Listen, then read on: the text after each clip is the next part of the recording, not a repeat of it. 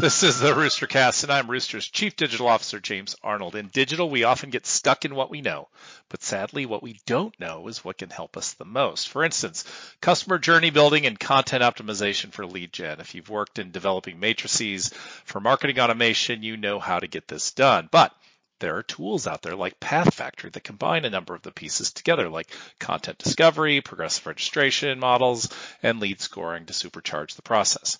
Then you have the need for a content-centered web, pre- web presence. Well, that calls for appropriate CMS. You bolt on all the other key tools like testing, asset management, etc.